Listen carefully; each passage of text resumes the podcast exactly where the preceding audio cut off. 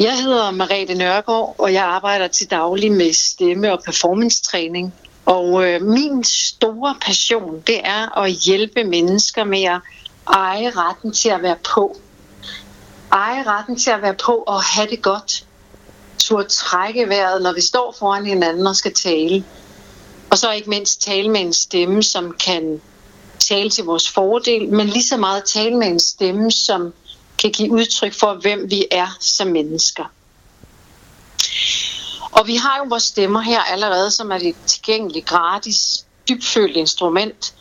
Så hvis vi for eksempel dagligt lægger hånden på maven lige under navlen, forestiller os, at der ligger en ballon lige her under navlen, som vi trækker vejret ind gennem næsen og fylder den her ballon op. Prøv at gøre det nu.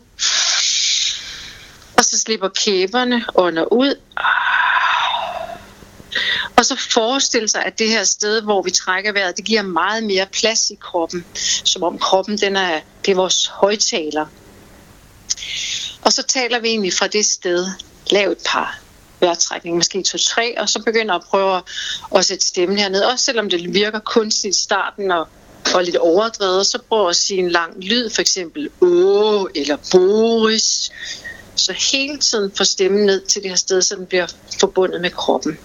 Så kig på overlæben. Overlæben er ofte det sted, vi i det danske sprog øh, strammer til eller holder nede, altså virkelig lukker af.